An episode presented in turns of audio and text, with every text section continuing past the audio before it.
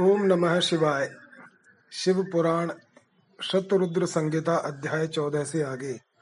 शिव जी का शुचितमती के गर्भ से प्राकट्य, ब्रह्मा द्वारा बालक का संस्कार करके ग्रहपति नाम रखा जाना, नारद जी द्वारा उसका भविष्य कथन, पिता की आज्ञा से ग्रहपति का काशी में जाकर तप करना, इंद्र का वर देने के लिए प्रकट होना ग्रहपति का उन्हें ठुकराना शिव जी का प्रकट होकर उन्हें वरदान देकर दिक्पाल पद प्रदान करना तथा अंगीश्वर, अग्निश्वर लिंग और अग्नि का महात्म्य। नंदीश्वर जी कहते हैं, मुनि, घर आकर उस ब्राह्मण ने बड़े हर्ष के साथ अपनी पत्नी से वह सारा वृत्तांत कह सुनाया। उसे सुनकर विप्र पत्नी सुचिस्मती को महान आनंद प्राप्त हुआ। वह अत्यम प्रेम पूर्वक अपने भाग्य की सराहना करने लगी। तदनंतर समय आने पर ब्राह्मण द्वारा विधि पूर्वक गर्भाधान कर्म संपन्न किए जाने पर वह नारी गर्भवती हुई। फिर उन विद्वान मुनि ने गर्भ के स्पंदन करने से पूर्व ही पुंसत्व की बुद्धि के लिए ग्रह्य सूत्र में वर्णित विधि के अनुसार सम्यक रूप से पुंस, पुंसवन संस्कार किया। तत्पश्चात आठवां महीना आने पर कृपालु विश्वानर ने सुखपूर्वक प्रवस प्रसव होने के अभिप्राय से गर्भ के रूप की समृद्धि करने वाला सीमंत संस्कार संपन्न कराया। तदुपरांत ताराओं के अनुकूल होने पर जब बृहस्पति केंद्रवर्ती हुए और शुभ ग्रहों का योग आया, तब शुभ लग्न में भगवान शंकर, जिनके मुख की कांति पूर्णिमा के चंद्रमा के समान है, तथा जो अरिष्ट रूपी दीपक को बुझाने वाले समस्त अरिष्टों के विनाशक और भू भुवह स्व। तीनों लोकों के निवासियों को सब तरह से सुख देने वाले हैं। उस सुचित मती के गर्भ से पुत्र रूप में प्रकट हुए। उस समय गंध को वहन करने वाले वायु के वाहन मेघ दिशा रूपी बधुओं के मुख पर वस्त्र से बन गए। अर्थात चारों ओर काली घटा उमड़ आई। वे घनघोर बादल उत्तम गंध वाले पुष्प समूह की वर्षा करने लगे। देवताओं की दुंदुबियाँ बजने लगीं। चारों ओर दिशाएँ निर्मल हो गईं। प्राणियों के मनों के साथ साथ सरिताओं का जल निर्मल हो गया। प्राणियों की वाणी सर्वथा कल्याणी और प्रिय भाषिणी हो उठी। संपूर्ण प्रसिद्ध ऋषि मुनि तथा देवता, यक्ष, किन्नर, विद्याधर आदि मंगल द्रव्य ले लेकर पधारे। स्वयं ब्रह्मा जी ने नम्रता पूर्वक उसका जात कर्म संस्कार किया और उस बालक के रूप तथा वेद का विचार करके यह निश्चय किया कि इसका नाम ग्रहपति होना चाहिए। फिर ग्यारहवें दिन उन्होंने नामकरण की विधि के अनुसार वेद मंत्रों का उच्चारण करते हुए उसका ग्रहपति ऐसा नामकरण किया। तत्पश्चात सबके पितामह ब्रह्मा चारों वेदों में कथित आशीर्वादात्मक मंत्रों द्वारा उसका अभिनंदन करके हंस पर आरूढ़ हो अपने लोक को चले गए। तदुपरांत शंकर भी लौकिकी गति का आश्रय ले उस बालक की उचित रक्षा का विधान करके अपने वाहन पर चढ़कर अपने धाम को पधार गए। इसी प्रकार श्री हरि ने भी अपने लोक की राह ली। इस प्रकार सभी देवता, ऋषि, मुनि आदि भी प्रशंसा करते हुए अपने अपने स्थान को पधार गए। तदनंतर ब्राह्मण देवता ने यथा समय सब संस्कार करते हुए बालक को वेदाध्ययन कराया। तत्पश्चात नवा वर्ष आने पर माता पिता की सेवा में तत्पर रहने वाले विश्वानर नंदन गृहपति को देखने के लिए वहाँ नारद जी पधारे। बालक ने माता पिता सहित नारद जी को प्रणाम किया। फिर नारद जी ने बालक की हस्तरेखा, जिह्वा, तालु आदि देखकर कहा, मुनि विश्वानर, मैं तुम्हारे पुत्र के लक्षणों का वर्णन करता हूँ। तुम आदर पूर्वक उसे श्रवण करो। तुम्हारा यह पुत्र परम भाग्यवान है। इसके संपूर्ण अंगों के लक्षण शुभ हैं, किंतु इसके सर्वगुण संपन्न, संपूर्ण शुभ लक्षणों से समन्वित और चंद्रमा के समान संपूर्ण निर्मल कलाओं से सुशोभित होने पर भी वेदाता ही इसकी रक्षा करें। इसलिए सब तरह के उपायों द्वारा इस शिशु की रक्षा करनी चाहिए, क्योंकि विधाता के विपरीत होने पर गुण भी दोष हो जाता है। मुझे शंका है कि इसके बारहवें वर्ष में इस पर बिजली अथवा अग्नि द्वारा विघ्न आएगा। यो कहकर नारद जी जैसे आए थे, वैसे ही देवलोक को चले गए। सन्नत कुमार जी, नारद जी का कथन सुनकर पत्नी सहित विश्वानर ने समझ लिया कि यह तो बड़ा भयंकर वज्रपात हुआ। फिर वे, हाय, मैं मारा गया। यो कहकर अपनी छाती पीटने लगे और पुत्र शोक से व्याकुल होकर गहरी मूर्छा के वशीभूत हो गए उधर शुचिस्मती भी दुख से पीड़ित हो, अत्यंत ऊँचे स्वर से हाहाकार करती हुई दहाड़ मारकर रो पड़ी। उसकी सारी इंद्रियाँ अत्यंत व्याकुल हो उठी। तब पत्नी के आर्तनाद को सुनकर विश्वानर भी मूर्छा त्याग कर उठ बैठे और, हे, यह क्या है? क्या हुआ? यो उग्र स्वर से बोलते हुए कहने लगे, गृहपति जो मेरा बाहर विचरने वाला प्राण, मेरी सारी इंद्रियों का स्वामी तथा मेरे अंतरात्मा में निवास करने वाला है, कहाँ है? तब माता पिता को इस प्रकार अत्यंत शोकग्रस्त देखकर शंकर के अंश से उत्पन्न हुआ वह बालक ग्रहपति मुस्कुराकर बोला ग्रहपति ने कहा माता जी तथा पिताजी, बताइए इस समय आप लोगों के रोने का क्या कारण है? किस लिए आप लोग फूट फूट कर रो रहे हैं? कहाँ से ऐसा भय आप लोगों को प्राप्त हुआ है? यदि मैं आपकी चरण रेणुओं से अपने शरीर की रक्षा कर लूँ तो मुझ पर काल भी अपना प्रभाव नहीं डाल सकता। फिर इस तुच्छ चंचल एवं अल्प बल वाली मृत्यु की तो बात ही क्या है? माता पिताजी अब आप लोग मेरी प्रतिज्ञा सुनिए। यदि मैं आप लोगों का पुत्र हूँ तो ऐसा प्रयत्न करूँगा जिससे मृत्यु भी भयभीत हो जाएगी। मैं सत्पुरुषों को सब कुछ दे डालने वाले, सर्वज्ञ मृत्युंजय की भली भांति आराधना करके महाकाल को भी जीत लूँगा। यह मैं आप लोगों से बिल्कुल सत्य कह रहा हूँ। नंदीश्वर जी कहते हैं, मुनि, तब वे द्विज दंपत्ति, जो शोक से संतप्त हो रहे थे, गृहपति के ऐसे वचन जो अकाल में हुई अमृत की घनघोर वृष्टि के समान थे, सुनकर संताप रहित हो कहने लगे, बेटा, तू उन शिव की शरण में जा, जो ब्रह्मा आदि के भी कर्ता, मेधवाहन, अपनी महिमा से कभी च्युत न होने वाले और विश्व की रक्षा मणि है। नंदीश्वर जी कहते हैं, मुनि माता पिता की आज्ञा पाकर गृहपति ने उनके चरणों में प्रणाम किया। फिर उनकी प्रदक्षिणा करके और उन्हें बहुत तरह से आश्वासन दे वे वहाँ से चल पड़े। और उस काशीपुरी में जा पहुँचे जो ब्रह्मा और नारायण आदि देवों के लिए भी दुष्प्राप्य, महाप्रलय के संताप का विनाश करने वाली और विश्वनाथ द्वारा सुरक्षित थी, तथा जो कंठ प्रदेश में हार की तरह पड़ी हुई गंगा से सुशोभित, तथा विचित्र गुणशालिनी हर पत्नी गिरजा से विभूषित थी। वहाँ पहुंचकर वे विप्रवर पहले मणि कर्णिका पर गए। वहाँ उन्होंने विधि पूर्वक स्नान करके भगवान विश्वनाथ का दर्शन किया। फिर बुद्धिमान ग्रहपति ने परमानंद मंत्र से, परमानंद मग्न हो त्रिलोकी के प्राणियों की प्राण रक्षा करने वाले शिव को प्रणाम किया। उस समय उनकी अंजलि बंधी थी और सिर झुका हुआ था। वे बारंबार उस शिवलिंग की ओर देखकर हृदय में हर्षित हो रहे थे और यह सोच रहे थे कि यह लिंग निस्संदेह, स्पष्ट रूप से आनंद कंद ही है।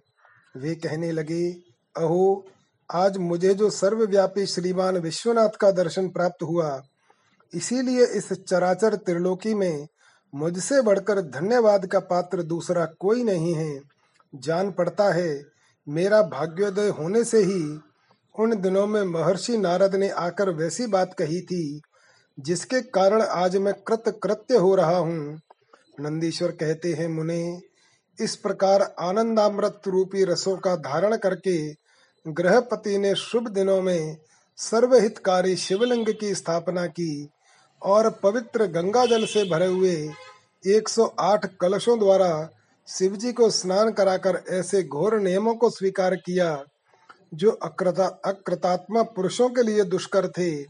नारद जी, इस प्रकार एकमात्र शिव में मन लगाकर तपस्या करते हुए उस महात्मा ग्रहपति की आयु का एक वर्ष व्यतीत हो गया। तब जन्म से बारहवा वर्ष आने पर नारद जी के कहे हुए उस वचन को सत्य सा करते हुए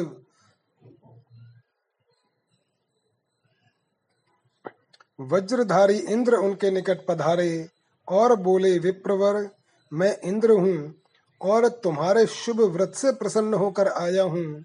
अब तुम वर मांगो, मैं तुम्हारी मनोकामना पूर्ण कर दूँगा। जब गृहपति ने कहा, मघवन, मधुवन, मैं जानता हूँ आप वज्रधारी इंद्र हैं, परंतु व्रत शत्रु मैं आपसे वर याचना करना नहीं चाहता। मेरे वरदायक तो शंकर जी ही होंगे। इंद्र बोले, शिशु, शंकर मुझसे भिन्न थोड़े ही हैं। अरे, मैं देवराज हूँ। अतः तुम अपनी मूर्खता का परित्याग करके वर मांग लो। देर मत करो। गृहपति ने कहा, पाक शासन, आप अहल्या का सतीत्व नष्ट करने वाले दुराचारी पर्वत शत्रु ही है ना? आप जाइए। क्योंकि मैं पशुपति के अतिरिक्त किसी अन्य देव के सामने स्पष्ट रूप से प्रार्थना नहीं करना चाहता। नंदीश्वर जी कहते हैं, मुने ग्रहपति के उस वचन को सुनकर इंद्र के नेत्र क्रोध से लाल हो गए। वे अपने भयंकर वज्र को उठाकर उस बालक को डराने धमकाने लगे। तब बिजली की ज्वालाओं से व्याप्त उस वज्र को देखकर बालक ग्रहपति को नारद जी के वाक्य स्मरण हो आए। फिर तो वे भय से व्याकुल होकर मूर्छित हो गए। तदनंतर अज्ञान अंधकार को दूर भगाने वाले गौरीपति शंभु वहाँ प्रकट हो गए और अपने हस्त स्पर्श से उसे जीवन दान देते हुए से बोले, वत्स, उठ उठ, तेरा कल्याण हो। तब रात्रि के समय मुदे हुए कमल की तरह उसके नेत्र कमल खुल गए और उसने उठकर अपने सामने सैकड़ों सूर्यों से भी अधिक प्रकाशमान शंभु को उपस्थित देखा। उनके ललाट में तीसरा नेत्र चमक रहा था। गले में नीला चिन्ह था। ध्वजा पर वृषभ का स्वरूप दिख रहा था। वामांग में गिरिजा देवी विराजमान थीं। मस्तक पर चंद्रमा सुशोभित था। बड़ी बड़ी जटाओं से उनकी अद्भुत शोभा हो रही थी। वे अपने आयुध त्रिशूल और आजगब धनुष धारण किए हुए थे। कपूर के समान गौर वर्ण का शरीर अपनी प्रभा बिखेर रहा था। वे गज चर्म लिपेटे हुए थे। उन्हें देखकर शास्त्र कथित लक्षणों तथा गुरु वचनों से जब गृहपति ने समझ लिया कि ये महादेव ही हैं, तब हर्ष के मारे उनके नेत्रों में आँसू छलक आए, गला रुध गया और शरीर रोमांचित हो उठा। वे क्षण भर तक अपने आप को भूलकर चित्रकूट एवं त्रिपुर त्रिपुत्रक पर्वत की भांति निश्चल खड़े रह गए। जब वे स्तवन करने, नमस्कार करने अथवा कुछ भी कहने में समर्थ न हो सके, तब शिवजी मुस्कुराकर बोले, ईश्वर ने कहा, ग्रहपति, जान पड़ता है तुम वज्रधारी इंद्र से डर गए हो। वत्स, तुम भयभीत मत हो हो, क्योंकि मेरे भक्त पर इंद्र और वज्र की कौन कहे? यमराज भी अपना प्रभाव नहीं डाल सकते। यह तो मैंने तुम्हारी परीक्षा ली है और मैंने ही तुम्हें इंद्र रूप धारण करके डराया है। भद्र, अब मैं तुम्हें वर देता हूँ। आज से तुम अग्नि पद के भागी होोगे तुम समस्त देवताओं के लिए वरदाता बनोगे। अग्नि, तुम समस्त प्राणियों के अंदर जठराग्नि रूप से विचरण करोगे। तुम्हें दिक्पाल रूप से धर्मराज और इंद्र के मध्य में राज्य की प्राप्ति होगी। तुम्हारे द्वारा स्थापित यह शिवलिंग तुम्हारे नाम पर अग्निश्वर नाम से प्रसिद्ध होगा। यह सब प्रकार के तेजों की वृद्धि करने वाला होगा। जो लोग इस अग्निश्वर लिंग के भक्त होंगे, उन्हें बिजली और अग्नि का भय नहीं रह जाएगा। अग्नि मांद्य नामक रोग नहीं होगा, और न कभी उनकी अकाल मृत्यु ही होगी। काशीपुरी में स्थित संपूर्ण समृद्धियों के प्रदाता अग्निश्वर की भली भांति अर्चना करने वाला भक्त, यदि प्रारब्ध वश किसी अन्य स्थान में भी मृत्यु को प्राप्त होगा तो भी वह बल्ली लोक में प्रतिष्ठित होगा। नंदीश्वर जी कहते हैं, मुने, यो कहकर शिवजी ने गृहपति के बंधुओं को बुलाकर उनके माता पिता के सामने उस अग्नि का दिक्पति पद पर अभिषेक कर दिया और स्वयं उसी लिंग में समा गए। तात इस प्रकार मैंने तुमसे परमात्मा शंकर के ग्रहपति नामक अग्नि अवतार का, जो दुष्टों का, दुष्टों को पीड़ित करने वाला है, वर्णन कर दिया, जो सुदृढ़ पराक्रमी जितेंद्रिय पुरुष अथवा सत्व संपन्न स्त्रियाँ अग्नि प्रवेश कर जाती हैं, वे सब के सब अग्नि सरी के तेजस्वी होते हैं। इसी प्रकार जो ब्राह्मण अग्निहोत्र परायण, ब्रह्मचारी तथा पंचाग्नि का सेवन करने वाले हैं। वे अग्नि के समान वर्चस्वी होकर अग्नि लोक में विचरते हैं, जो शीत काल में शीत निवारण के निमित्त बोझ की बोझ लकड़ियाँ दान करता है, अथवा जो अग्नि की इष्टि करता है, वह अग्नि के सन्निकट निवास करता है, जो श्रद्धा पूर्वक किसी अनाथ मृतक का अग्नि संस्कार कर देता है, अथवा स्वयं शक्ति न होने पर दूसरे को प्रेरित करता है वह अग्निलोक में प्रशंसित होता है। द्विजातियों के लिए परम कल्याण कारक एक अग्नि ही है। वही निश्चित रूप से गुरु, देवता, व्रत, तीर्थ अर्थात सब कुछ है। जितनी अपावन वस्तुएँ हैं, वे सब अग्नि का संसर्ग करने से उसी क्षण पावन हो जाती हैं। इसीलिए अग्नि को पावक कहा गया है। यह शंभु की प्रत्यक्ष, तेजोमयी धनात्मिका मूर्ति है, जो सृष्टि रचने वाली, पालन करने वाली और संहार करने वाली है। भला इसके बिना कौन सी वृष्टि, वस्तु दृष्टिगोचर हो सकती है? इनके द्वारा भक्षण किए हुए धूप, दीप, नैवेद्य, दूध, दही, घी और खांड आदि का देवगण स्वर्ग में सेवन करते हैं। शिव जी के महाकाल आदि दस अवतारों का तथा ग्यारह रुद्र अवतारों का वर्णन। तदनंतर यक्षेश्वरावतार की बात कहकर नंदीश्वर ने कहा, मुने, अब शंकर जी के उपासना कांड द्वारा सेवित महाकाल आदि दस अवतारों का वर्णन भक्ति पूर्वक श्रवण करो। उनमें पहला अवतार महाकाल नाम से प्रसिद्ध है, जो सत्पुरुषों को भोग और मोक्ष प्रदान करने वाला है। उस अवतार की शक्ति भक्तों की मनोवांछा पूर्ण करने वाली महाकाली है। दूसरा तार नामक अवतार हुआ, जिसकी शक्ति तारा देवी हुई। वे दोनों भुक्ति मुक्ति के प्रदाता तथा अपने सेवकों सेवकों के लिए सुखदायक हैं। बाल भुवनेश नाम से तीसरा अवतार हुआ। उसमें बाला भुवनेशी शिवा शक्ति हुई, जो सज्जनों को सुख देने वाली है। चौथा भक्तों के लिए सुखद तथा भोग मोक्ष प्रदायक षोडश श्री विद्येश नामक अवतार हुआ और षोडशी श्री विद्या शिवा उसकी शक्ति हुई। पांचवा अवतार भैरव नाम से प्रसिद्ध हुआ, जो सर्वदा भक्तों की कामनाओं को पूर्ण करने वाला है। इस अवतार की शक्ति का नाम है भैरवी गिरजा, जो अपने उपासकों की अभीष्ट दायिनी है। छठा शिवावतार छिन्न मस्तक नाम से कहा जाता है। और भक्त काम प्रदा गिरिजा का नाम छिन्न मस्ता है। संपूर्ण मनोरथों के दाता शंभु का सातवां अवतार धूमवान नाम से विख्यात हुआ। उस अवतार में श्रेष्ठ उपासकों की लालसा पूर्ण करने वाली शिवा घूमावती हुई। शिवजी का आठवां सुखदायक अवतार बगला मुख है। उसकी शक्ति महान आनंददायिनी बगला मुखी नाम से विख्यात हुई। नवा शिवावतार मातंग नाम से कहा जाता है। उस समय संपूर्ण अभिलाषाओं को पूर्ण करने वाली शर्वाणी मातंगी हुई। शंभु के भुक्ति मुक्ति रूप फल प्रदान करने वाले दसवें अवतार का नाम कमल है, जिसमें अपने भक्तों का सर्वथा पालन करने वाली गिरिजा कमला कहलाई। ये ही शिवजी के दस अवतार हैं। ये सबके सब भक्तों तथा सत्पुरुषों के लिए सुखदायक। तथा भोग मोक्ष के प्रदाता हैं। जो लोग महात्मा शंकर के इन दसों अवतारों की निर्विकार भाव से सेवा करते हैं, उन्हें ये नित्य नाना प्रकार के सुख देते रहते हैं। मुनि, इस प्रकार मैंने दसों अवतारों का महात्म्य वर्णन कर दिया। तंत्र शास्त्र में तो यह सर्व काम प्रद बतलाया गया है। मुने, इन शक्तियों की भी अद्भुत महिमा है। तंत्र आदि शास्त्रों में इस महिमा का सर्व काम प्रद रूप से वर्णन किया गया है। ये नित्य दुष्टों को दंड देने वाली और ब्रह्म तेज की विशेष रूप से वृद्धि करने वाली हैं। ब्राह्मण, इस प्रकार मैंने तुमसे महेश्वर के महाकाल आदि दस शुभ अवतारों का शक्ति सहित वर्णन कर दिया।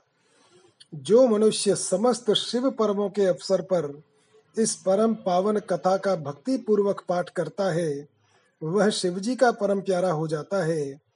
इस आख्यान का पाठ करने से ब्राह्मण के ब्रह्म तेज की वृद्धि होती है, क्षत्रिय विजय लाभ करता है, वैश्य धनपति हो जाता है, और शूद्र को सुख की प्राप्ति होती है। स्वधर्म परायण शिव भक्तों को यह चरित सुनने से सुख प्राप्त होता है, और उनकी शिव भक्ति विशेष रूप से बढ़ जाती है। मुने, अब मैं शंकर जी के एकादश श्रेष्ठ अवतारों का वर्णन करता हूँ, सुनो। उन्हें श्रवण करने से असत्यादि जनित बाधा पीड़ा नहीं पहुँचा सकती। पूर्व काल की बात है, एक बात इंद्र आदि समस्त देवता दैत्यों से पराजित हो गए, तब वे भयभीत हो अपनी पुरी अमरावती को छोड़कर भाग खड़े हुए। यो दैत्यों द्वारा अत्यंत पीड़ित हुए, वे सभी देवता कश्यप जी के पास गए। वहाँ उन्होंने परम व्याकुलता पूर्वक हाथ जोड़ एवं मस्तक झुकाकर उनके चरणों में अभिवादन किया और उनका भली भांति स्तवन करके आदर पूर्वक अपने आने का कारण प्रकट किया तथा दैत्यों द्वारा पराजित होने से उत्पन्न हुए अपने सारे दुखों को कह सुनाया। तात, तब उनके पिता कश्यप जी देवताओं की उस कष्ट कहानी को सुनकर अधिक दुखी नहीं हुए क्योंकि उनकी बुद्धि शिवजी में आसक्त थी। मुनि, उन शांत बुद्धि मुनि ने धैर्य धारण करके देवताओं को आश्वासन दिया और स्वयं परम हर्ष पूर्वक विश्वनाथपुरी काशी को चल पड़े।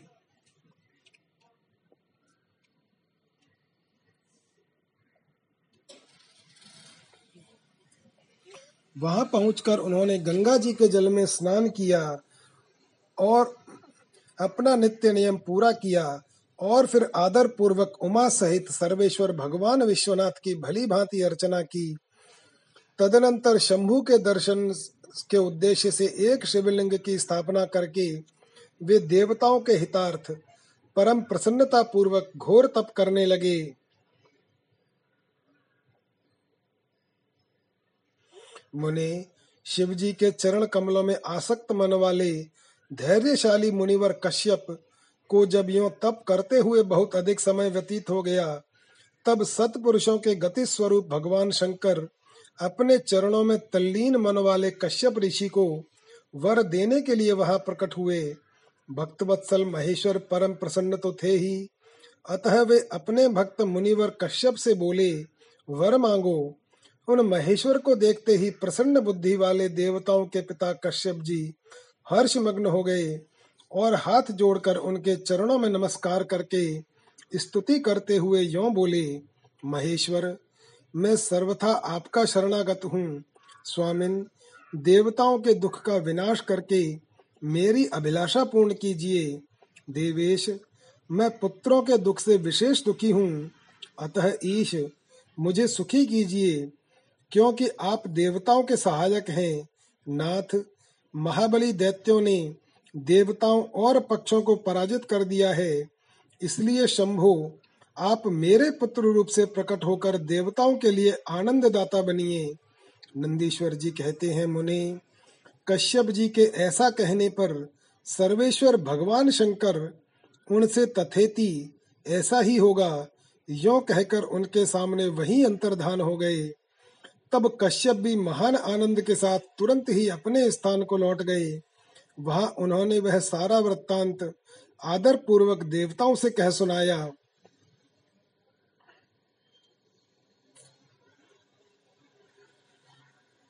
तदनंतर भगवान शंकर अपना वचन सत्य करने के लिए कश्यप द्वारा सुरभि के पेट से ग्यारह रूप धारण करके प्रकट हुए। उस समय महान उत्सव मनाया गया। सारा जगत शिवमय हो गया। कश्यप मुनि के साथ साथ सभी देवता हर्ष विभोर हो गए।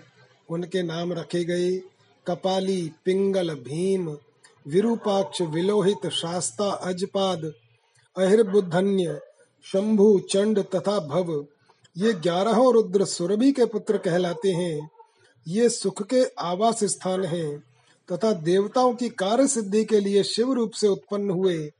ये कश्यप नंदन, वीरवर, रुद्र, महान बल, पराक्रम संपन्न थे।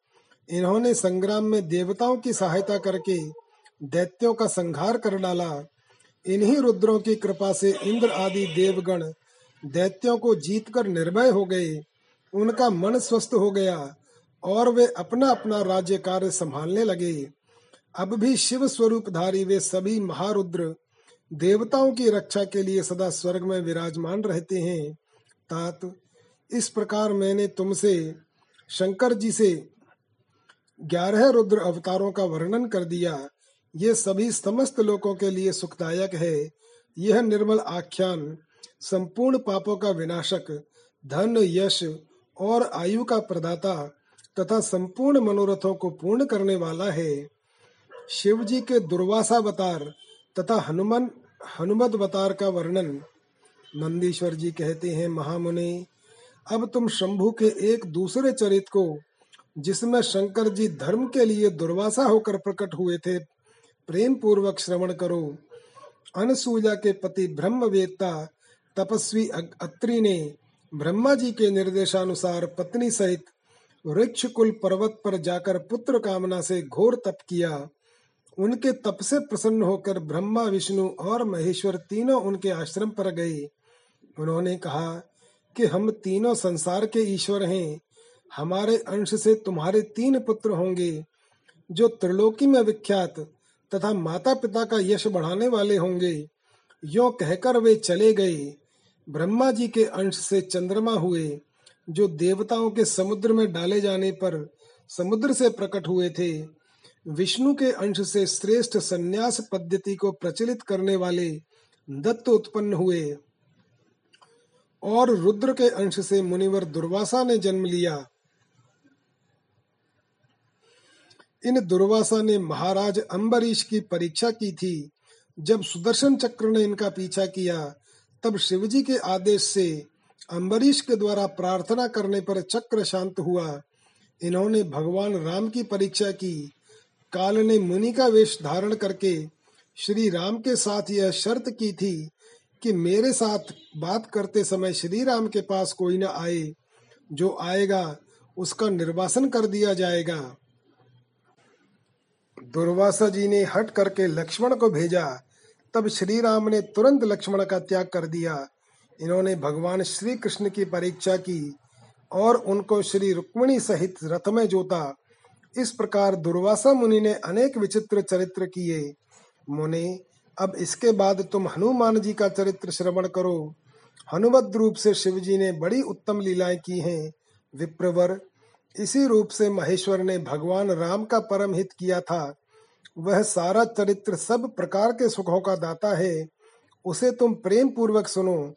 एक समय की बात है, जब अत्यंत अद्भुत लीला करने वाले गुणशाली भगवान शंभु को विष्णु के मोहिनी रूप का दर्शन प्राप्त हुआ, तब वे कामदेव के बाणों से आहत हुए की तरह क्षुब्ध हो उठे।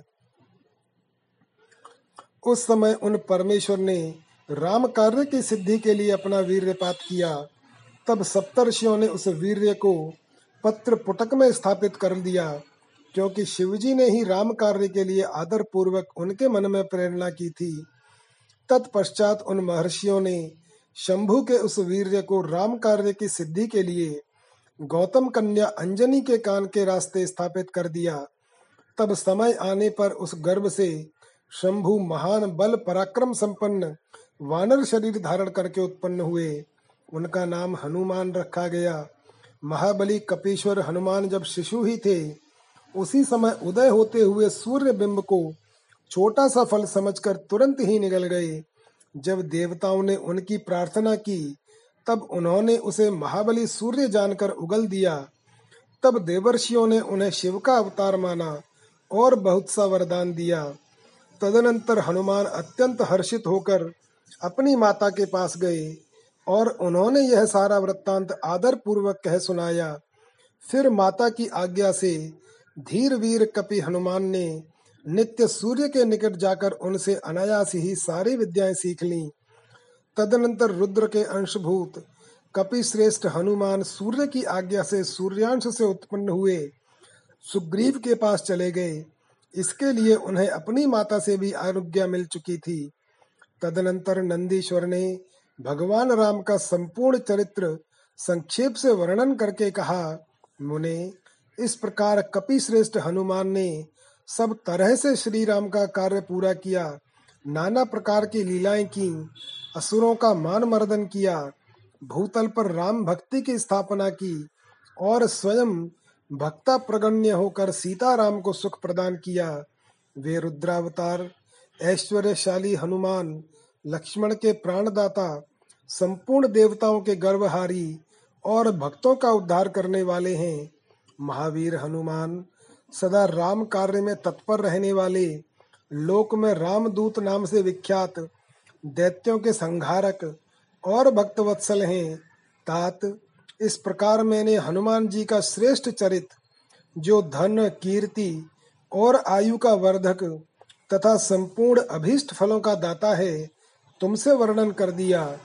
जो मनुष्य इस चरित को भक्ति पूर्वक सुनता अथवा समाहित चित्त से दूसरे को सुनाता है वह इस लोक में संपूर्ण भोगों को भोग कर अंत में परम मोक्ष को प्राप्त कर लेता है। शिव जी के पिप्पलाद अवतार के प्रसंग में देवताओं की दधीची मुनि से अस्थि याचना, दधीची का शरीर त्याग, वज्र निर्माण तथा उसके द्वारा वृत्रासुर का वध, सुवर्चा का देवताओं को श्राप पिप्पलाद का जन्म और उनका विस्तृत वृत्तांत। तदनंतर महेश्वर, महेशावतार तथा वृषेशावतार चरित सुनाकर नंदीश्वर ने कहा, महाबुद्धिमान सन्नत कुमार जी अब तुम अत्यंत आह्लाद पूर्वक महेश्वर के पिप्पलाद नामक परमोत्कृष्ट अवतार का वर्णन श्रवण करो।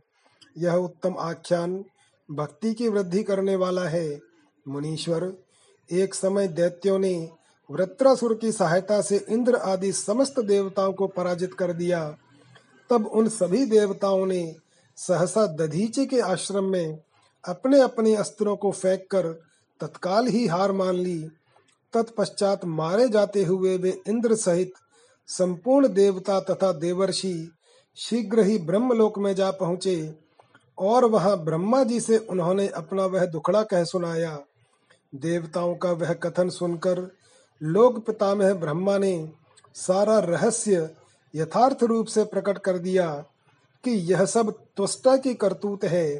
त्वष्टा ने ही तुम लोगों का वध करने के लिए तपस्या द्वारा इस महातेजस्वी वृत्रासुर को उत्पन्न किया है। यह दैत्य महान आत्मबल से संपन्न तथा दैत्यों का अधिपति है। अतः अब ऐसा प्रयत्न करो जिससे इसका वध हो सके।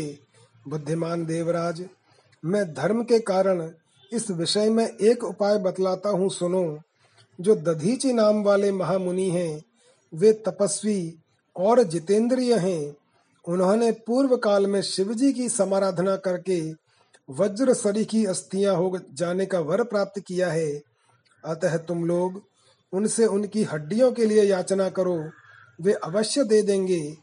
फिर उन अस्थियों से वज्र दंड का निर्माण करके तुम निश्चय ही उससे वृत्रासुर को मार डालना। नंदीश्वर जी कहते हैं, मुनि, ब्रह्मा का यह वचन सुनकर इंद्र देवगुरु बृहस्पति तथा देवताओं को साथ ले तुरंत ही दधीची ऋषि के उत्तम आश्रम पर आए। वहाँ इंद्र ने सुवर्चा सहित दधीची मुनि का दर्शन किया और आदर पूर्वक हाथ जोड़कर उन्हें नमस्कार किया। फिर देवगुरु बृहस्पति तथा अन्य देवताओं ने भी नम्रता पूर्वक उन्हें सिर झुकाया। दधीची मुनि, विद्वानों में श्रेष्ठ तो थे ही। वे तुरंत ही उसके अभिप्राय को ताड़ गए।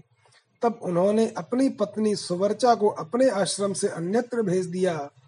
तत्पश्चात देवताओं सहित देवराज इंद्र, जो स्वार्थ साधन में बड़े दक्ष हैं, अर्थशास्त्र का आश्रय ले मुनिवर से बोले, इंद्र ने कहा, मुनि, आप महान शिव भक्त दाता तथा शरणागत रक्षक हैं। इसीलिए हम सभी देवता तथा देवर्षि त्वष्टा द्वारा अपमानित होने के कारण आपकी शरण में आए हैं। विप्रवर, आप अपनी वज्रमयी अस्थियाँ हमें प्रदान कीजिए, क्योंकि आपकी हड्डी से वज्र का निर्माण करके मैं उस देवद्रोही का वध करूँगा। इंद्र के यो कहने पर परोपकार परायण दधीची मुनि ने अपने स्वामी शिव का ध्यान करके अपना शरीर छोड़ दिया। उनके समस्त बंधन नष्ट हो चुके थे। अतः वे तुरंत ही ब्रह्मलोक को चले गए। उस समय वहाँ पुष्पों की वर्षा होने लगी और सभी लोग आश्चर्यचकित हो गए। तदनंतर इंद्र ने शीघ्र ही सुरभि गौ को बुलाकर उस शरीर को खटवाया और उन हड्डियों से अस्त्र निर्माण करने के लिए विश्वकर्मा को आदेश दिया। तब इंद्र की आज्ञा पाकर विश्वकर्मा ने शिवजी के तेज से सुदृढ़ हुई मुनि की वज्रमयी हड्डियों से संपूर्ण अस्त्रों की कल्पना की। उनकी रीढ़ी की हड्डी से वज्र और ब्रह्मशिर नामक बाण बनाया तथा अन्य अस्थियों से अन्य अन्य बहुत से अस्त्रों का निर्माण किया। तब शिवजी के तेज से उत्कर्ष को प्राप्त हुए इंद्र ने उस वज्र को लेकर क्रोध पूर्वक वृत्रासुर पर आक्रमण किया। ठीक उसी तरह जैसे रुद्र ने यमराज पर धावा किया था, फिर तो कवच आदि से भली भांति सुरक्षित हुए इंद्र ने तुरंत ही पराक्रम प्रकट करके उस वज्र द्वारा वृत्रासुर के पर्वत शिखर सरी के सिर को काट गिराया। तात, उस समय स्वर्गवासियों ने महान विजयोत्सव मनाया। इंद्र पर पुष्पों की वृष्टि होने लगी और सभी देवता उनकी स्तुति करने लगे।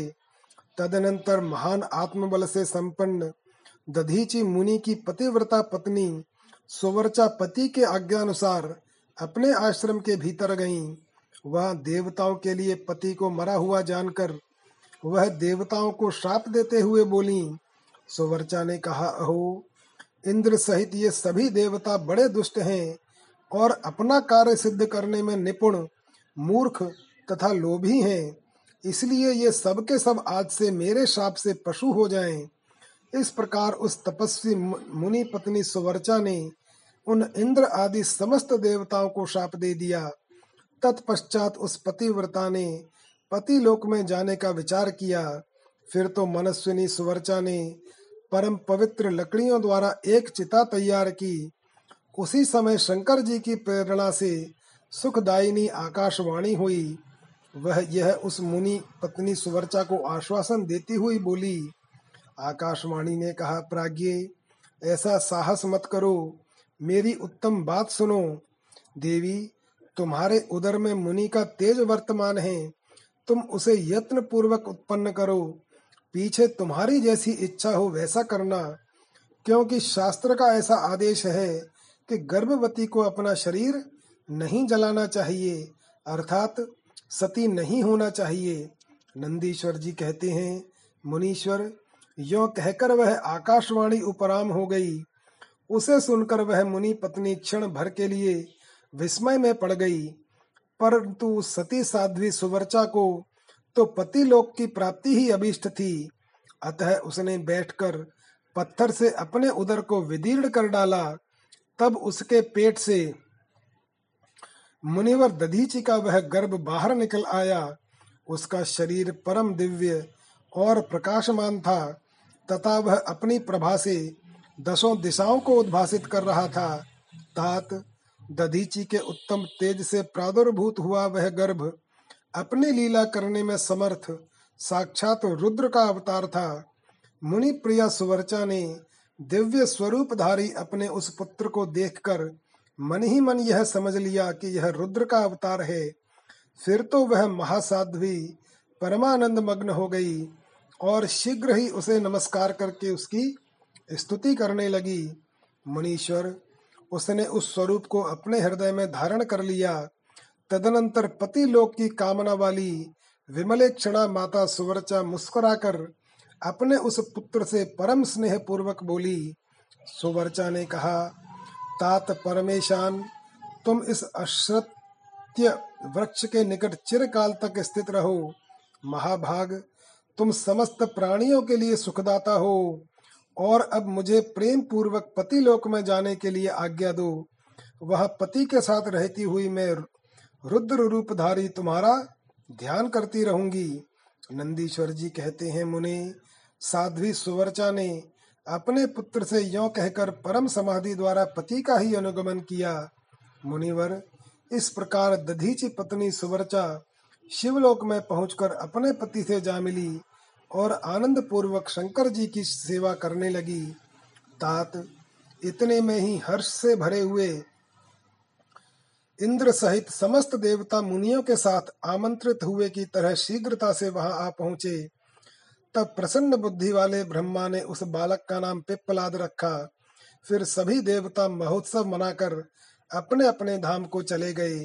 तदनंतर महान ऐश्वर्यशाली रुद्रावतार पिप्पलाद उसी अश्वत्थ के नीचे लोकों की हित कामना से चिरकालिक तप में प्रवृत्त हुए। लोकाचार का अनुसरण करने वाले पिप्पलाद का यो तपस्या करते हुए बहुत बड़ा समय बीत गया। तदनंतर पिप्पलाद ने राजा अनरण्य की कन्या पद्मा से विवाह करके तरुण हो उसके साथ विलास किया। उन मुनि के दस पुत्र उत्पन्न हुए, जो सबके सब पिता के ही समान महात्मा और उग्र तपस्वी थे। वे अपनी माता पद्मा के सुख की वृद्धि करने वाले हुए। इस प्रकार महाप्रभु शंकर के लीलावतार मुनिवर पिप्पलाद ने महान ऐश्वर्यशाली तथा नाना प्रकार की लीलाएँ की। उन कृपालु ने जगत में शनिश्चर की पीड़ा को, जिसका निवारण करना सबकी शक्ति के बाहर था, देखकर लोगों को प्रसन्नता पूर्वक यह वरदान दिया कि जन्म से लेकर सोलह वर्ष तक की आयु वाले मनुष्यों को, तथा शिव भक्तों को शनि की पीड़ा नहीं हो सकती। यह मेरा वचन सर्वथा सत्य है। यदि कहीं शनि मेरे वचन का अनादर करके उन मनुष्यों को पीड़ा पहुंचाएगा तो वह निस्संदेह भस्म हो जाएगा। तात इसीलिए उस भय से भीत हुआ ग्रह श्रेष्ठ शनिचर विकृत होने पर भी वैसे मनुष्यों को कभी पीड़ा नहीं पहुंचाता। मुनिवर, इस प्रकार मैंने लीला से मनुष्य रूप धारण करने वाले पिप्पलाद का उत्तम चरित्र तुम्हें सुना दिया। यह संपूर्ण कामनाओं को पूर्ण करने वाला है। गाधी, कौशिक और महामुनि पिप्पलाद, ये तीनों स्मरण किए जाने पर शनिश्चर जनित पीड़ा का नाश कर देते हैं।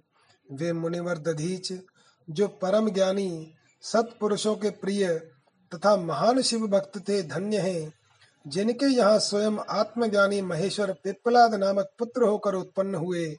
तात, यह आख्यान निर्दोष, स्वर्गप्रद कुग्रह जनित दोषों का संगारक, संपूर्ण मनोरथों का पूरक और शिव भक्ति की विशेष वृद्धि करने वाला है। भगवान शिव के द्विजेशा स्वरावतार की कथा, राजा भद्रायु तथा रानी कीर्ति मालिनी की धार्मिक दृढ़ता की परीक्षा, तदनंतर वैश्यनाथ अवतार का वर्णन करके नंदीश्वर ने द्विदेशरावतार का प्रसंग चलाया। वे बोले, तात, पहले जिन नृप श्रेष्ठ भद्रायु का परिचय दिया गया था और जिन पर भगवान शिव ने ऋषभ रूप से अनुग्रह किया था उन्हीं नरेश के धर्म की परीक्षा लेने के लिए वे भगवान फिर द्विजेश्वर रूप से प्रकट हुए थे। ऋषभ के प्रभाव से रणभूमि में शत्रुओं पर विजय पाकर शक्तिशाली राजकुमार भद्रायु जब राज्य सिंहासन पर आरूढ़ हुए, तब राजा चंद्रांगद तथा रानी सीमांतिनी की बेटी सती साध्वी कीर्ति बालिनी के साथ उनका विवाह हुआ। किसी समय राजा भद्रायु ने अपनी धर्म पत्नी के साथ वसंत ऋतु में वन विहार करने के लिए एक गहन वन में प्रवेश किया और उनकी पत्नी शरणागत जनों का पालन करने वाली थी। राजा का भी ऐसा ही नियम था। उन राज दंपति की धर्म में कितनी दृढ़ता है, इसकी परीक्षा लेने के लिए पार्वती सहित शिवजी ने एक लीला रची। शिवा और शिव उस वन में ब्राह्मणी और ब्राह्मण के रूप में प्रकट हुए। उन दोनों ने लीला पूर्वक एक मायामय व्याघ्र का निर्माण किया। वे दोनों भय से विवल हो व्याघ्र से थोड़ी ही दूर आगे रोते चिल्लाते भागने लगे और व्याघ्र उनका पीछा करने लगा। राजा ने उन्हें इस अवस्था में देखा। वे ब्राह्मण दंपत्ति भी भय से विवल हो महाराज की शरण में गए और इस प्रकार बोले, ब्राह्मण दंपत्ति ने कहा, महाराज, हमारी रक्षा कीजिए रक्षा कीजिए वह व्याघ्र हम दोनों को खा जाने के लिए आ रहा है। समस्त प्राणियों को काल के समान भय देने वाला यह हिंसक प्राणी हमें अपना आहार बनाए। इसके पूर्व ही आप हम दोनों को बचा लीजिए। उन दोनों का यह करुण क्रंदन सुनकर महावीर राजा ने ज्यो ही धनुष उठाया क्यों ही वह व्याघ्र उनके निकट आ पहुँचा। उसने ब्राह्मणी को पकड़ लिया। वह बेचारी, हा नाथ हा नाथ, हा प्राण वल्लभ हा शंभो, हा जगत गुरु इत्यादि कहकर रोने लगी और विलाप करने लगी। व्याघ्र बड़ा भयानक था। उसने ज्यो ही ब्राह्मणी को अपना ग्रास बनाने की चेष्टा की, त्यों ही भद्रायु ने तीखे बाणों से उसके मर्म में आघात किया। परंतु उन बाणों से उस महाबली व्याघ्र को तनिक भी व्यथा नहीं हुई। वह ब्राह्मणी को बलपूर्वक घसीटता हुआ तत्काल दूर निकल गया। अपनी पत्नी को बाघ के पंजे में पड़ी देख ब्राह्मण को बड़ा दुख हुआ और वह बारंबार रोने लगा। देर तक रोककर उसने राजा भद्रायु से कहा, राजन, तुम्हारे वे बड़े बड़े अस्त्र कहाँ हैं? दुखियों की रक्षा करने वाला तुम्हारा विशाल धनुष कहाँ है? सुना था तुम में बारह हज़ार बड़े बड़े हाथियों का बल है। वह क्या हुआ? तुम्हारे शंख, खड्ग तथा मंत्रास्त्र विद्या से क्या लाभ हुआ? दूसरों को क्षीण होने से बचाना क्षत्रिय का परम धर्म है। धर्मज्ञ राजा अपना धन और प्राण देकर भी शरण में आए हुए दीन दुखियों की रक्षा करते हैं, जो पीड़ितों की प्राण रक्षा नहीं कर सकते। ऐसे लोगों के लिए तो जीने की अपेक्षा मर जाना ही अच्छा है। इस प्रकार ब्राह्मण का विलाप और उसके मुख से अपने पराक्रम की निंदा सुनकर राजा ने शोक से मन ही मन इस प्रकार विचार किया, अहो, आज भाग्य के उलट फेर से मेरा पराक्रम नष्ट हो गया, मेरे धर्म का भी नाश हो गया। अतः अब मेरी संपदा, राज्य और आयु का भी निश्चय ही नाश हो जाएगा। यह विचार कर राजा भद्रायु, ब्राह्मण के चरणों में गिर पड़े और उसे धीरज बंधाते हुए बोले, ब्राह्मण, मेरा पराक्रम नष्ट हो गया है। महामते, मुझे क्षत्रिय धम पर कृपा करके शोक छोड़ दीजिए। मैं आपको मनोवांछित पदार्थ दूँगा। यह राज्य, यह रानी और मेरा यह शरीर सब कुछ आपके अधीन है। बोलिए, आप क्या चाहते हैं? ब्राह्मण बोले, राजन, अंधे को दर्पण से क्या काम? जो भिक्षा मांगकर जीवन निर्वाह करता हो, वह बहुत से घर लेकर क्या करेगा? जो मूर्ख है, उसे पुस्तक से क्या काम? तथा जिसके पास स्त्री नहीं है, वह धन लेकर क्या करेगा? मेरी पत्नी चली गई। मैंने कभी काम सुख का उपभोग नहीं किया। अतः काम भोग के लिए आप अपनी इस बड़ी रानी को मुझे दे दीजिए। राजा ने कहा, ब्राह्मण, क्या यही तुम्हारा धर्म है? क्या तुम्हें गुरु ने यही उपदेश दिया है? क्या तुम नहीं जानते कि पराई स्त्री का स्पर्श स्वर्ग एवं सुयश की हानि करने वाला है?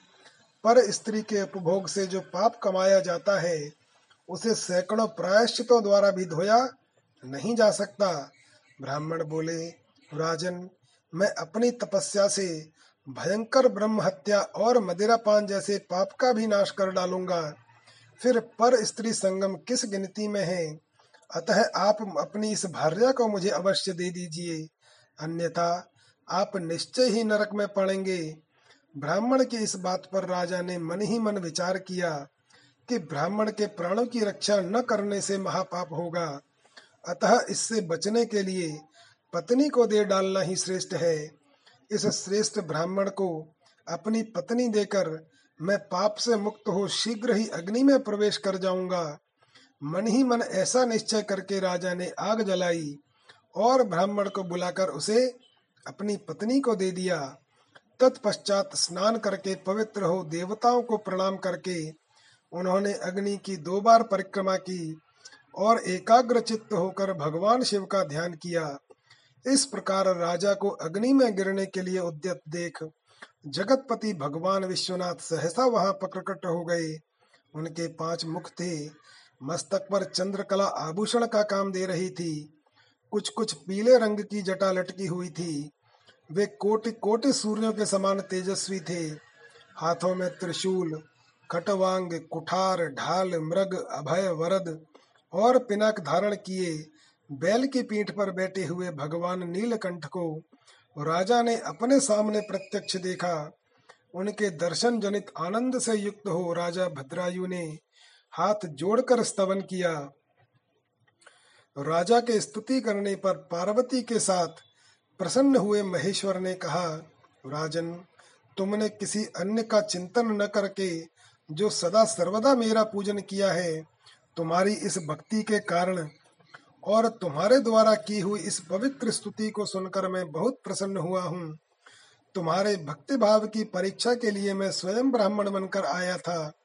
जिसे व्याघ्र ने ग्रस लिया, वह ब्राह्मणी और कोई नहीं, ये गिरिजाज नंदिनी उमा देवी ही थी। तुम्हारे बाण मारने से भी जिसके शरीर को चोट नहीं पहुँची, वह व्याघ्र माया निर्मित था। तुम्हारे धैर्य को देखने के लिए ही मैंने तुम्हारी पत्नी को मांगा था। इस कीर्ति मालिनी की और तुम्हारी भक्ति से मैं संतुष्ट हूँ। तुम कोई दुर्लभ वर मांगो, मैं उसे दूँगा। राजा बोले, देव, आप साक्षात परम परमेश्वर हैं। आपने सांसारिक ताप से घिरे हुए मुझ अधम को जो प्रत्यक्ष दर्शन दिया है, यही मेरे लिए महान वर है। देव, आप वर दाताओं में श्रेष्ठ हैं।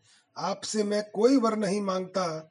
मेरी यही इच्छा है कि मैं, मेरी रानी, मेरे माता पिता पद्माकर वैश्य और उसके पुत्र सुनय, इन सबको आप अपना पार्श्ववर्ती सेवक बना लीजिए। तत्पश्चात रानी कीर्ति मालिनी ने प्रणाम करके अपनी भक्ति से भगवान शंकर को प्रसन्न किया और यह उत्तम वर मांगा, महादेव, मेरे पिता चंद्रांगद और माता सीमंतिनी इन दोनों को भी आपके समीप निवास प्राप्त हो। भक्त वत्सल भगवान गौरीपति ने प्रसन्न होकर एवं मस्तु कहा और उन दोनों पति पत्नी को इच्छानुसार वर देकर वे क्षण भर में अंतर्धान हो गए। इधर राजा ने भगवान शंकर का प्रसाद प्राप्त करके रानी कीर्ति मालिनी के साथ प्रिय विषयों का उपभोग किया और दस हज़ार वर्षों तक राज्य करने के पश्चात अपने पुत्रों को राज्य देकर उन्होंने शिवजी के परम पद को प्राप्त किया।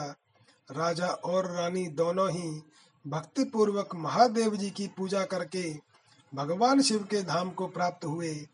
यह परम पवित्र पापनाशक एवं अत्यंत गोपनीय भगवान शिव का विचित्र गुणानुवाद जो विद्वानों को सुनाता है, अथवा स्वयं भी शुद्ध चित्त होकर पढ़ता है, वह इस लोक में भोग ऐश्वर्य को प्राप्त कर अंत में भगवान शिव को प्राप्त होता है। भगवान शिव का यतिनाथ एवं हंस नामक अवतार, नंदीश्वर कहते हैं, मुने, अब मैं परमात्मा शिव के यतिनाथ नामक अवतार का वर्णन करता हूँ। मुनीश्वर अर्बुदाचल नामक पर्वत के समीप एक भील रहता था, जिसका नाम था आहुक। उसकी पत्नी को लोग आहुका कहते थे। वह उत्तम व्रत का पालन करने वाली थी। वे दोनों पति पत्नी महान शिव भक्त थे और शिव की आराधना पूजा में लगे रहते थे। एक दिन वह शिव भक्त भील अपनी पत्नी के लिए आहार की खोज करने के निमित्त जंगल में बहुत दूर तक चला गया। इसी समय संध्या काल में भील की परीक्षा लेने के लिए भगवान शंकर सन्यासी का रूप धारण करके घर आए। इतने में ही उस घर का मालिक भील भी चला आया और उसने बड़े प्रेम से उन यतिराज का पूजन किया। उसके मनोभाव की परीक्षा लेने के लिए उन यतीश्वर ने दीनवाणी में कहा, भील, आज रात में यहाँ रहने के लिए मुझे स्थान दे दो। सवेरा होते ही मैं चला जाऊँगा। तुम्हारा सदा कल्याण हो। भील बोला स्वामी जी आप ठीक कहते हैं। तथापि मेरी बात सुनिए। मेरे घर में स्थान तो बहुत थोड़ा है। फिर उसमें आपका रहना कैसे हो सकता है?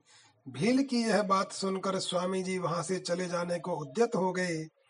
तब भीलनी ने कहा, प्राणनाथ, आप स्वामी जी को स्थान दे दीजिए। घर आए हुए अतिथि को निराश न लौटाइए। अन्यथा हमारे गृहस्थ धर्म के पालन में बाधा पहुंचेगी। आप स्वामी जी के साथ सुख पूर्वक घर के भीतर रहिए और मैं बड़े बड़े अस्त्र शस्त्र लेकर बाहर खड़ी रहूँगी। पत्नी की यह बात सुनकर भील ने सोचा, स्त्री को घर से बाहर निकालकर मैं भीतर कैसे रह सकता हूँ? सन्यासी जी का अन्यत्र जाना भी मेरे लिए अधर्म कारक ही होगा। ये दोनों ही कार्य एक गृहस्थ के लिए सर्वथा अनुचित हैं। अतः मुझे ही घर के बाहर रहना चाहिए। जो होनहार होगी, वह तो होकर ही रहेगी। ऐसा सोच आग्रह करके उसने स्त्री को और सन्यासी जी को तो सानंद घर के भीतर रख दिया और स्वयं वह भील अपने आयुध पास रखकर घर के बाहर खड़ा हो गया। रात में जंगली, क्रूर एवं हिंसक पशु उसे पीड़ा देने लगे। उसने भी यथाशक्ति उनसे बचने के लिए महान यत्न किया। इस तरह यत्न करता हुआ वह भील बलवान होकर भी प्रारब्ध प्रेरित हिंसक पशुओं द्वारा बलपूर्वक खा लिया गया। प्रातः काल उठकर जब यति ने देखा कि हिंसक पशुओं ने बनवासी भील को खा डाला है, तब उन्हें बड़ा दुख हुआ। सन्यासी को दुखी देख भीलनी दुख से व्याकुल होने पर भी धैर्य पूर्वक उस दुख को दबाकर यों बोली स्वामी जी, आप दुखी किस लिए हो रहे हैं? इस भील राज का तो इस समय कल्याण ही हुआ। ये धन्य और कृतार्थ हो गए, जो उन्हें ऐसी मृत्यु प्राप्त हुई। मैं चिता की आग में जलकर इनका अनुसरण करूँगी। आप प्रसन्नता पूर्वक मेरे लिए एक चिता तैयार कर दें, क्योंकि स्वामी का अनुसरण करना स्त्रियों के लिए सनातन धर्म है।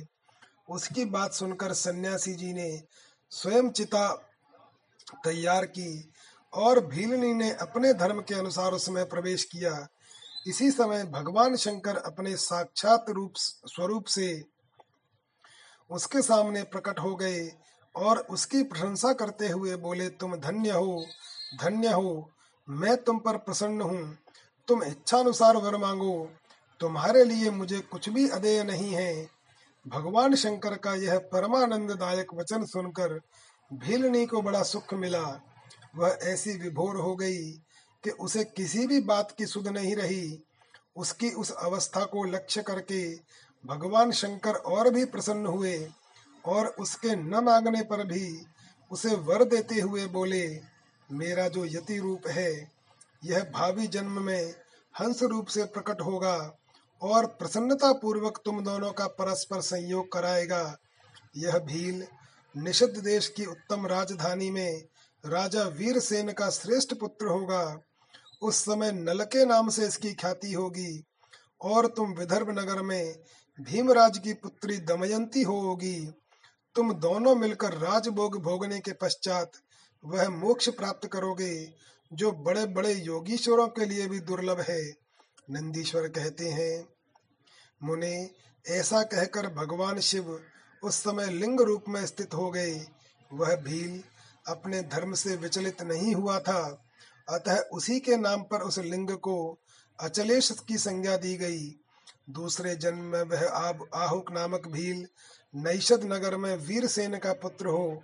महाराज नल के नाम से विख्यात हुआ और आहुका नाम की भीलनी विदर्भ नगर में राजा भीम की पुत्री दमयंती हुई और वे यतिनाथ शिव वहाँ हंस रूप में प्रकट हुए। उन्होंने दमयंती का नल के साथ विवाह कराया। पूर्व जन्म के संस्कार जनित पुण्य से प्रसन्न हो, भगवान शिव ने हंस का रूप धारण कर उन दोनों को सुख दिया। हंसावतार धारी शिव भांति भांति की बातें करने और संदेश पहुँचाने में कुशल थे। वे नल और दमयंती दोनों के लिए परमानंददायक हुए। अध्याय 28 समाप्त। ओम नमः शिवाय।